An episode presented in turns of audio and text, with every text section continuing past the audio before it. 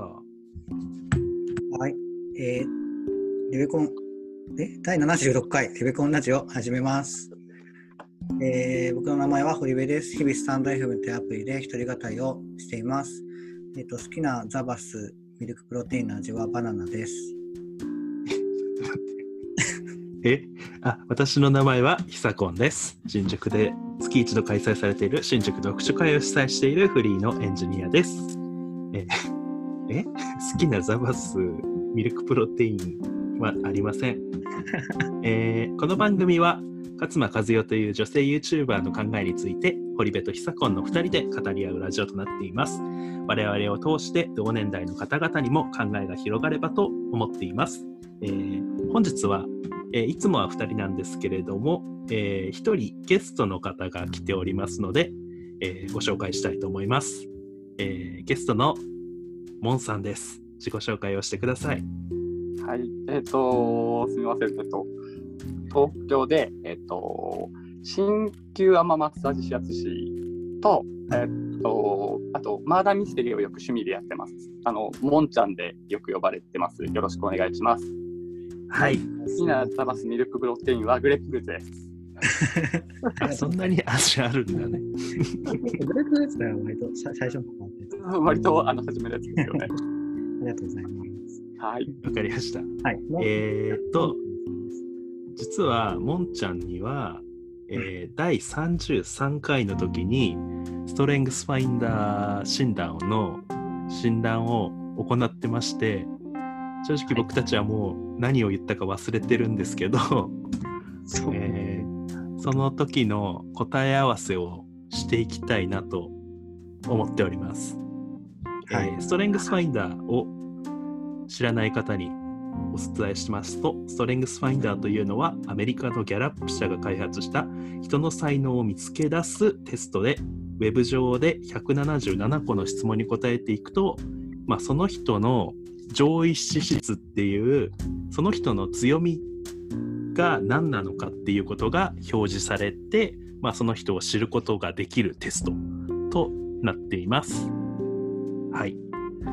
えーちなみに、モンちゃんの上位資質は何ですか？堀部さん。すいません、モモンさん、じゃあ、上位5つをちょっと言ってもらっていいですか？はい。えっと、私の上位資質は1位からコミュニケーション、成長促進、共感性、適応性、運命思考です。はい。なるほど。なるほど。はい。な、はい。私のその資料がどっかに行っちゃったんだけど。えー取れました？い資料って？あ、さっき送って、上,、えー上位で5つで、はいちょっと待って完全にリスニング問題だったんじゃ今 コミュニケーション、成長促進、共感性、適応性、運命思考ですね。これ改めて送った方がいいかな。ちょっと、共有しますね。あ、お願いします。はい。そう、でもまあ、一番上がコミュニケーション。そうですね。他の、まあ、上位5つの中のはい2位から4位が全部まあ人間関係構築力っていうとこ入ってるっていうか、はい。見てるうんうんまあ。なんか人と接すべき人だなっていう感じでなんかそんなようなことを言った記憶があのちょっと彼方に 記憶の彼方にある気がします。なんか我々となんか反対だったなみたいな。そうなんですよ。えっと、堀部さんが確か、えっと、成長促進と共感性とコミュニケーションを見つけて、あ、教育とか、あとは人に関わる仕事ですねって言ってくれてたんですけど、はいはい、僕、あの、保育士をやってた経験があって、へあ、大当たりと思って、あの、画面の向こうじゃないか、ラジオの向こうで聞いてましたね。あ、大大当たりです。とか聞いてました。ああでもすごいですね。はなんかそ、なんか多分そう、まあその時は多分これって受けられてなかったと思うんですけど、まはい。あ、でもでもだから自分の中でそういう強みっていうか、まあ、そういうのが好きだなみたいなのが多分あったってことですね。えっと、そうですね、なんか、あの、これ、10年ぐらい前にやったって言ってたんですけど、職業に迷った時に、あのちょうどたまたまこれを教えてる先生、あのープログラムとして人にできるようにっていう、はいはいはいもう資格を持ってる先生にたまたまお会いして、でこういうのがあるよって教えてもらって、でやってみたんですよ。うんうんで、その時システムの関係のお仕事にいたんですけど、うん。うん。えーシステムは合わないなと思ってて、はいはい。どうしようかなと思った時に、えっと、ストリングスファインダーやってみて、うん。で、確かに人間関係の方をやりたいなって、もともとあのディズニーのお兄さんもやってたことがあって、ああ。いろいろやってますね。そういろいろやってるんですけど、ディズニーのお兄さんの方が、えっと、システム関係で働いてる時よりも圧倒的に楽しく仕事ができてたんで、はじゃあそれも合わせて、あ自分は人間関係に携わるものの方がいいんだなっていう指針が確定したのがこれですね、多分。あ。うん。で、その後に保育士になったのは、保育士って国家試験って働きながら取れるので。逆にあの保育士の資格がない状態で保育園でちょっと働かせてもらって資格取って保育士もやったっていう流れになるので、うん。あ、そうなんですね。はい最初の選択肢じゃなかったの働きながはい、最初の選択肢じゃなくて、いるんですね。はい、でも保育士にを取る前にそのシステム系の仕事をしてる時に、うん。はい、まあ何が向いてるかなって思ってストレングスファインダーやってみたって感じなんですね。そうですね、そうです、そうです。なんかシステムの仕事がいまいちピンときてないというか、はいはいはい。それってなんかもう、はい。なんていうか、エンジニア的な仕事だったってことですか？あの運用ですね、運用保守の会社ではあったので、はいはいはいはい。うん。まあ、システム的にはいろいろ見ながらでも、そんなにガツガツプログラミングしたりとか、構築していくっていうところではなかったので、うんうんちなみになんですけど33回目の時って、はい、この34個全部出してましたっけ？あ出してなかったです。上位5つだけでした。あなるほどね上位はい5つだけだから、僕らはまあ多分この人間関係構築力が多いからまあチームで働くといいんだろうねぐらいの話をしてたのかなってあ思ってそうです、そうです、そうそうそうでした。はい、で今なんか34個出してもらってて、はいはい。なんか30あ一番下の方を見るとはい。慎重さとか原点思考、で原点思考っていうのはなんか過去をなんていうんですか重視するみたいな思考なんですけど、まあ、なんかそういうのがまあいい意味で多分下にあるからなんかそういうふうにこういろんなことになんか切り替え普通じゃないじゃないですか。なんかこのシステムから保育士って保育士からうん。新旧あんましってなんか確かに、普通じゃないっていう。経歴として結構大胆ですよ。大胆じゃないですか。なんかそういうのがもしかして見えてるんじゃないみたいな気がしたんですけど、どう？なんかいい意味で大胆というか、なんか考えるならやっちまえみたいなタイプですか？あの、良くも悪くも慎重さは、慎重さは低いですね。で、あと、えっと、これ僕多分働くのが運命思考と適応性だと思っていて、うん。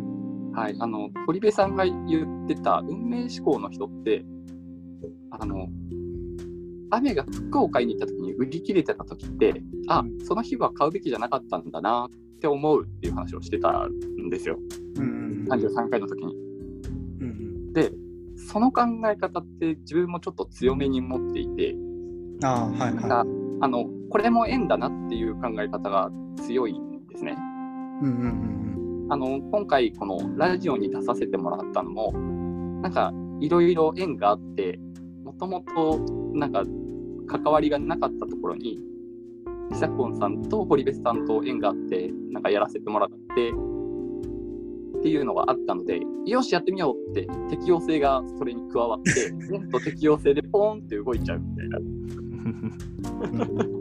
だからなんか我々に出会ったのは何かの意味があるみたいな感じで受け受け取ってっていうか、そんな強いあの力が働いたっていうよりは、まあ、これも何かの縁だよねみたいな。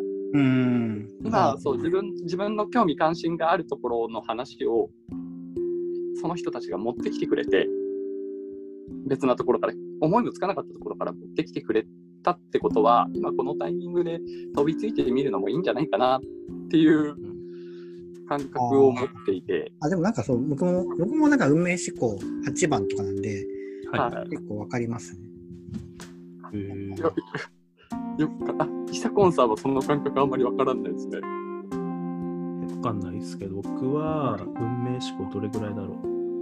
運命思考29番なんですけど、いや、まあ、わかんなくはないけどね。なんかまあ、その、たまたまいる人をきっかけにするというか、それを発火剤にするみたいな気持ちはわかんなくないですけどね。あそうそうそうそれがなんとなく強くてでそこの慎重さの低さと適応性の高さが合わさってポンポンポンポン動くっていうことをするかもしれないです。確かにそうですね。なんか僕、あの直接お話しするの前前に、あのそれこそマーダーミステリーの時に、あの JM、あのモーさんがやってくださった時に参加して以来に2回目なんですけど、はい、なんかあの 2回目で喋ってる人とは思えない 感じがするので、まあ、そこら辺とかやっぱコミュニケーションとか適応性とかなのかなって思いました。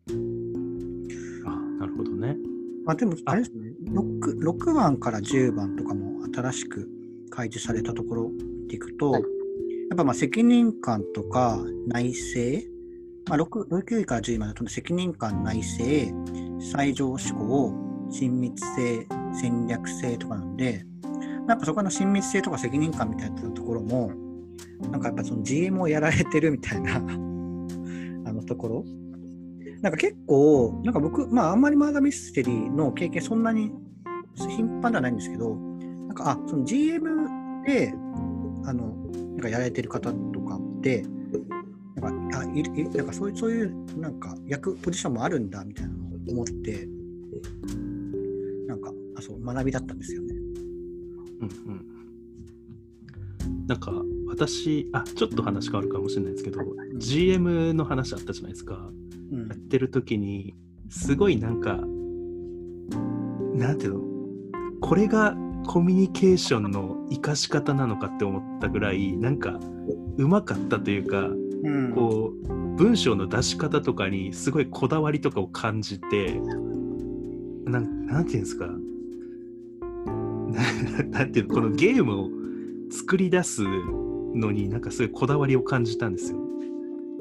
あ、うん私もね、堀部さんと一緒にあミステリーに一緒に参加してたんですけど、なんか文章を出すタイミングとか、なんかゲームの司会みたいな感じです。そうそう。なんか普通に淡々とやるんじゃなくて、うん。なんかこのタイミングで出してくるかみたいなのとか、なんか音楽の使い方とか、あ、そうそうそう、音楽そうそうだなんかじそれも考えて合いそうなやつを選んでやってるんだろうなとかそういうのをすごい感じてあこの人やっぱなんかコミュニケーションってこの会話の得意さじゃなくて、まあ、そういう表現するときになんか分かりやすい表現をするとかそういう能力の高さなんですけどうん。なんかそれが高いんじゃないかなって感じたんですけどでそこら辺どうですか？なんか得意とかあーなんかとりあえずまず一つに2人が楽しんでくれたんだなっていうのが伝わってきてめちゃくちゃ嬉しいっていうのがまず一つです。あ、そうですね。それは言わずもがなで。ありがとうございます。で、コミュニケーション自体は、あの、自覚的にはそんなにうまいとも思えていなくて、うんなんか、ラジオを聞いてるお二人の話し方ってすごい聞きやすいなって思って、逆に二人の話聞いてて、俺コミュニケーション1位なんだけど、二人より話すのうまくないなっていうのを焦って、あの自分語りのラジオをちょっと自分でもやってみようかなって動いてみてるみたいなはい、ところがあって、あの、ストレングスファインダーって、あの、才能ってなってますけど、まだ強みじゃないものを測ってくれてるじゃないですか。うんなんか才能のた種の場合もあるみたいな感じですよね。はい。あの、なんか、僕これ本で読んでいて、うん。あの、ストレングスファインダーだけじゃなくって、さあ、才能に目覚めようっていう本を紹介してもらって読んでたんですけど、うんその中にあの才能とは無意識に繰り返される思考、感情、行動パターンである。で才能となるさまざまな資質をストレングスファインダーで見つけてくださいってなっていて、これってまだ強みの状態ではなくて、単純に思考とか感情とかの行動パターン、無意識に自分がそっちに引っ張られるよ。っていう種の状態だと思ってるんですね。うん。で、僕、それを鍛えるっていうことを自覚的にあまりしてこなかったので、コミュニケーションを取りたいっていうその思考とか感情はありつつも、あんまり精度が上がってないんじゃないかっていうのを、ここ最近焦っていて、なので、まあ、強みとしてどうですかって聞かれてしまうと、そんなにまだ磨けているとは思えてないですっていうのが回答になるんですけど、はい、人と話すのは好きです。なんかやっぱりはい。自分の中の才能って自分の中じゃ普通って思っちゃうから、うんなんかそもそもそういうことが好きな時点で才能なんじゃないかなって僕思ってるんですけど。あそそもそも好きじゃないってことですか？いえ、好きですね。人と話すとか、それこそディズニーのお兄さんやってたっていうディズニーのお兄さんはね。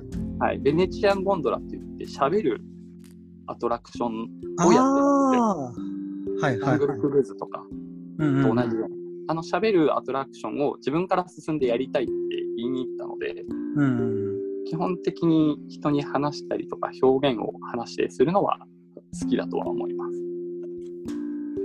はい。その話す時にはい。例えば、はいなんていうんですか？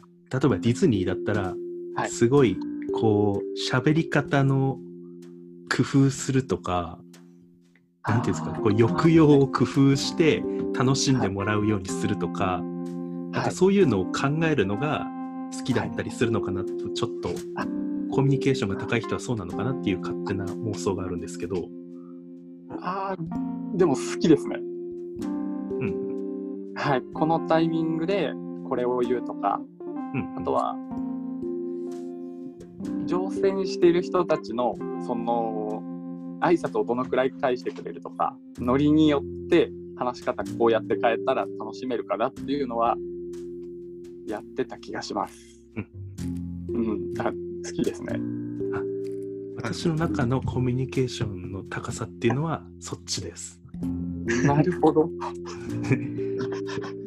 そう、でも確かになんかお話ししてて、そんなになんか自分の感情をやっぱりちゃんと説明できるのって、なんかまさに、なんかその、なんかこの、ストレングスファインダー的に言うコミュニケーションの高さだなっていう、やっぱり今改めて思いましたね。あとついでに言う、はい、はい。ごめんなさい。あいやなんか、我々、あごめんなさい、堀部さん。いやいやいやあごめんなさいあの、個別化がやっぱ上に見えたんで、そそういうのとかが、その、対応を変えるみたいなところにあ来てるのかなとか思思いましたっていうだけです。すみません。久子さんどうぞ。すいません。あ、我々って逆にコミュニケーションが低いから、堀部さんと私って30ぐらいですよね。そうです。僕も31そうなんですね。うん。だから、なんか、すごく見える気がします。うん。な、なんなんだろうね。なんか我々がやってるのは何なんだろうね。でもなんかコミュニケーションっていうか、なんか発して、発してはいるけど、それが、なんか、その発し方のコツみたいなのを考えるのが、あそこまで得意ではないのかなっていう。論理立ててとか、なんか自分の理想像があってやってるとかじゃないっていう感じですよね、あんまり。うん流れに任せてやってる。うん。だからむしろ、モンさんにそこら辺を補強していただきたいぐらいです。うん、あ確かにそうですよね。ちょっとなんか、ちょっと我々に近えるみたいなあえでもあのー僕、自分から言わせてもらうと、あの、ラジオすごく楽しく聞かせてもらっていて、二人がコミュニケーションが低いっていう方がなかなか信じられないレベルなんですね。多分、あの、これ定期的に聞いてくれる人がしっかりいるっていうことは、あの楽しんで聞いてる人がいっぱいいるんだと思うんですよ。うんうん。ってなったらコミュニケーション本当に低い。話すのは苦手じゃなさそうだと思ってるんですけど自分のそのその勝間和代さんの動画を見てここがすごいとかこういう風にしたいっていう意思をお二人とも伝えてたりするじゃないですかしっかり。うんうん。うん。あれ自分語りのラジオ何回かやってみたんですけど結構難しくて一人って結構難しいですよね。難しい。すっごい難しくて。あれできるんだったらコミュニケーション低くないですよ。コミュニケーションってか話すのが下手では絶対にないとは思っているので。なんか他の資質がうん。してくれてるみたいなところもあるかもしれない。はい。そうそうそうだと思いますよ。うんうん。やっぱりまあでも今のうんなんか誰が聞いてんのっていうのは二人であの誰が聞いてんだろうねって話は一生してるんですけどでもまあ確かに定期的にあの聞いていただいてる人がいるのはありがたいことだなと思います。そうそうなんかもう物珍しさみたいなのがあるんだ。なんか聞聞いてあの家事の最中とかよく聞いてるんですけどあ、いいですね。そうそうそう、なんか2人が会話してるのを聞きながら、自分も会話に混ざってるような感覚になって、割となんか楽しく聞聞かせてもらえるなと思いながら、心地よく聞いてるので、りがとう。あの、ユーザーの声が聞聞けましたね。そうですね。貴重な。ありがとうございます。え、ちなみに僕らってなんか他に何か言ってました ?33 回の時に。13回の時は、多分その、あの、人間関係構築力が高いのと、あと、運命思考ってなんだろうねっていう会話がなるほど。だかな。であと、適応性と未来思考の、えっと、対比みたいなのを、久子さんが言ってて、確かに。あの、バイオリニスト、ああ、高橋さん。ああ、はい歌、詞、誰だっけ？高橋あ、高橋もちあの、ちさ子ね。DS ぶっ壊しちゃう。あ、そうそうです、そうです。その人のその未来思考と適応性、その10年後にこういう風になるために教育をするんだっていう高橋さんと、あの明日怪我をしないために今日こういう風にしてよねっていう旦那さんの話をしていて、うんあの僕、保育士だったじゃないですか。うん。はい、どだからその旦那さんの教育の仕方ってすごいよく分かって今この時のこの子たちの成長段階に対して自分が何をできるかっていうのを考えるのは割と得意で今日は明日のことをやったりとか今泣いている子たちの相手を知ったりとかうんうんその子たちが今やってほしいことを多分受け取るっていうのは得意だったんですけど10年後にどうやって育ってほしいっていう計画を立てなきゃいけないんですよ保育士って。なるほどねこの子に1年後どういうふうにどこまでなっててほしいみたいなのを。書いてそれに従って教育していきましょうっていうのをカリキュラム的にあるんですけどそれが絶望的に苦手でえー、そうあのそれが絶望的に苦手だったのを覚えていたのでこの間のあの高橋さんの教育の話のところとかもすごいああ分かる分かる。分 かる。まあそう。なんだ。でも結構本当にじゃあぴったり当てはまってたって感じ。はいあ全部当たり当たり。結果的には。はい。えー、でもまさにって感じだったんですね、そこら辺は。うん本当にあ分かると思って聞きましたよ確かに目標思考とかが一番低いとかもそういう。そうなんですよ。目標思考と、あと達成欲とか学習欲とかも全部下にいて、うんうん。なんか今34個見てみて思ったのは、はい。じ実行力が割と下の方にありますよね。なんかそうなんです。だから自分の欲求で物事を進めるみたいなの力は割と下の方にあって、一つ高いのが責任感。なんで。なんかはい人からこう、なんか期待されたことには結構コツコツとやれるんだけど自分の中の欲求ではあまりコツコツできないとかそういうことってあったりするんですか？あの、正解です。あだからやっぱその人に喜んでもらうとそういうところのモチベーション強い。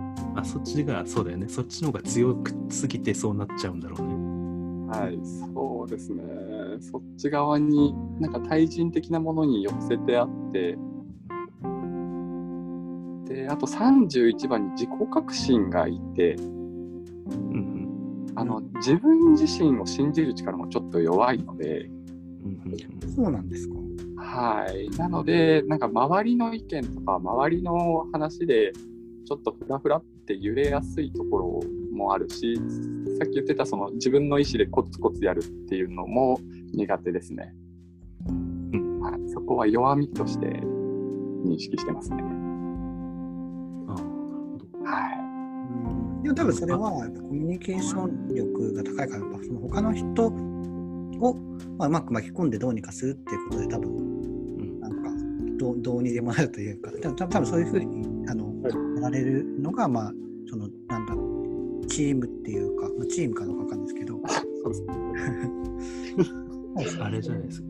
地球は俺が良くするっていう責任感で動けば。その責任重いな。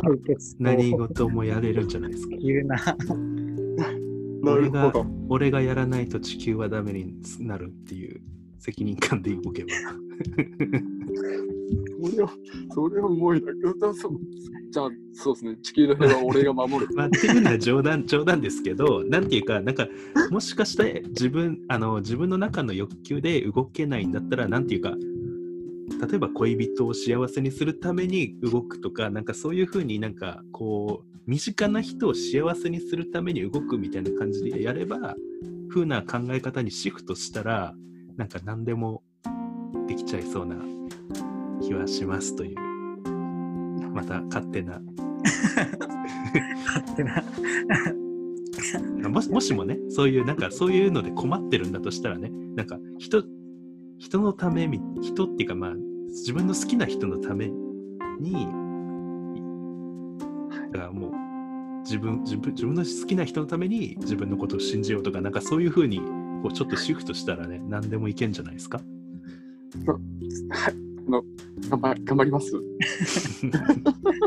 あでも、あの、部屋に多分さあ違うあの今言われてること自分も同じように考えていてうんあの人に頼るというか周りの人に頼らないと多分ダメなんだろうなっていうのは最近気がついてはいてちょっとずつその周りの人でお願いをしてその僕今鍼灸師なので治療の技術を発展させたいとは思っていてうん。はいちょっとその体調が悪い人に声をかけて練習させてもらったりとかちょっとその回復させるっていう工程を踏ませてもらうっていうのはお願いしていて。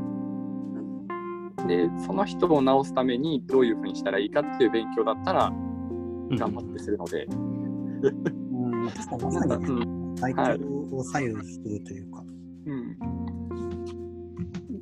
解決策もきっと同じ同じように考えてるから今解決策言われた時も心の中でずっと正解って言ってなんか結構、なんかやっぱその一人でできないことを、なんか自分の意思ができなくて、なんかダメな人間だみたいに思っちゃう人っているんですけど、でも人とできるんだったら、それはもうなんかできるというか、まあ、そう手段の話なので、それでできるならなんかできるで良いというか、なんかそなんか僕もなんかそのストレングスファインダーとか勝間さんのやとかやる前は、あ自分は意志が弱くてダメな人間だなとか思ってたんですけど、てかなんかもっとできたら、自分の力だけでできたらいいなとか思ってたんですけど、まあ、なんか多分人って大多数の人がそうじゃなくて、まあ、人と巻き込んであ人と一緒にやったらできるみたいなのがあるんであれば、まあ、それをそれを手段としてやってやっていくっていうのはなんか立派な解決策というかなんだなっていうのを僕もこの1年2年とかで感じてたので、はい、一緒に頑張りましょう。一緒に頑張りましょう頑張りましょう一緒に地球を良くしましょう。地球そうはい。みんなみんなで地球を良くしていきましょうあそうですね。はい。じゃあ、素晴らしい堀部さんのまとめでした。まとめ。え、でもなんかでも全体的には第33回の診断は正解だったということで、あ確かにね、答え合わせって意味でね。はい。いいですか？のあの その通りだったと思いますあ、はい。あはいちょっとでもただ補足というか、そのストレングスファインダーの、なんだろう、なんかあくまで、やっぱその強みの、あ強みというか、課題を解決するときに、どういうふうに解決するのが、まあ、その人に合ってるのかみたいな、強み活かせるのかみたいな話なんで、なんかこれがないとこの職業ができないと思う職業適性と話をするかっていうのはまた別っていうのは、なんかよく書かれてますよね。まあ、ただその本当になんだろう人と接するっていうことがないみたいな職業だとやっぱ職職業を変えるとかが多分正解だったりするので、まあ、なんかそそういう意味であの参考にはなると思うんで、まあ、なんかそういう意味でもなんかうまく使ってきていただいたのかなっていうのを思いました。はい。補足でした。ありがとうございます。はい。はい。それでは、あの、ここら辺でちょっと今回は終わらせていただいてもよろしいでしょうか？多分改めてかあの次次回もまた話ししていただきたいと思います。あすみません、最後に最後に一つだけ、一つだけあすみません、言わなきゃいけないと思ったことが一つあって、あはい。あの、すみません、ストリングスファインダー合コン期待してるんでよろしくお願いします。以上です。参加費は1万5000円です。結構いくなー。わかんないけど。というのはちょっと冗談ですが、えーちょっと今回はこちら辺で終わらせていただきます。はいありがとうございますはいえーこのラジオに関するご意見、ご感想などありましたら、えー概要欄の Google ホームから直接、もしくはハッシュタグリベコンでツイートしてみてください。えーあとですね、ストレングスファインダーは正解率がすごいということで、えー どしどし送っていただければ、えーこちらで堀部さんと久コンが勝手に分析をします。客観的に見れていいかもしれません。よろしくお願いします。はい、本日はありがとうございました。はい、ありがとうございます。はい、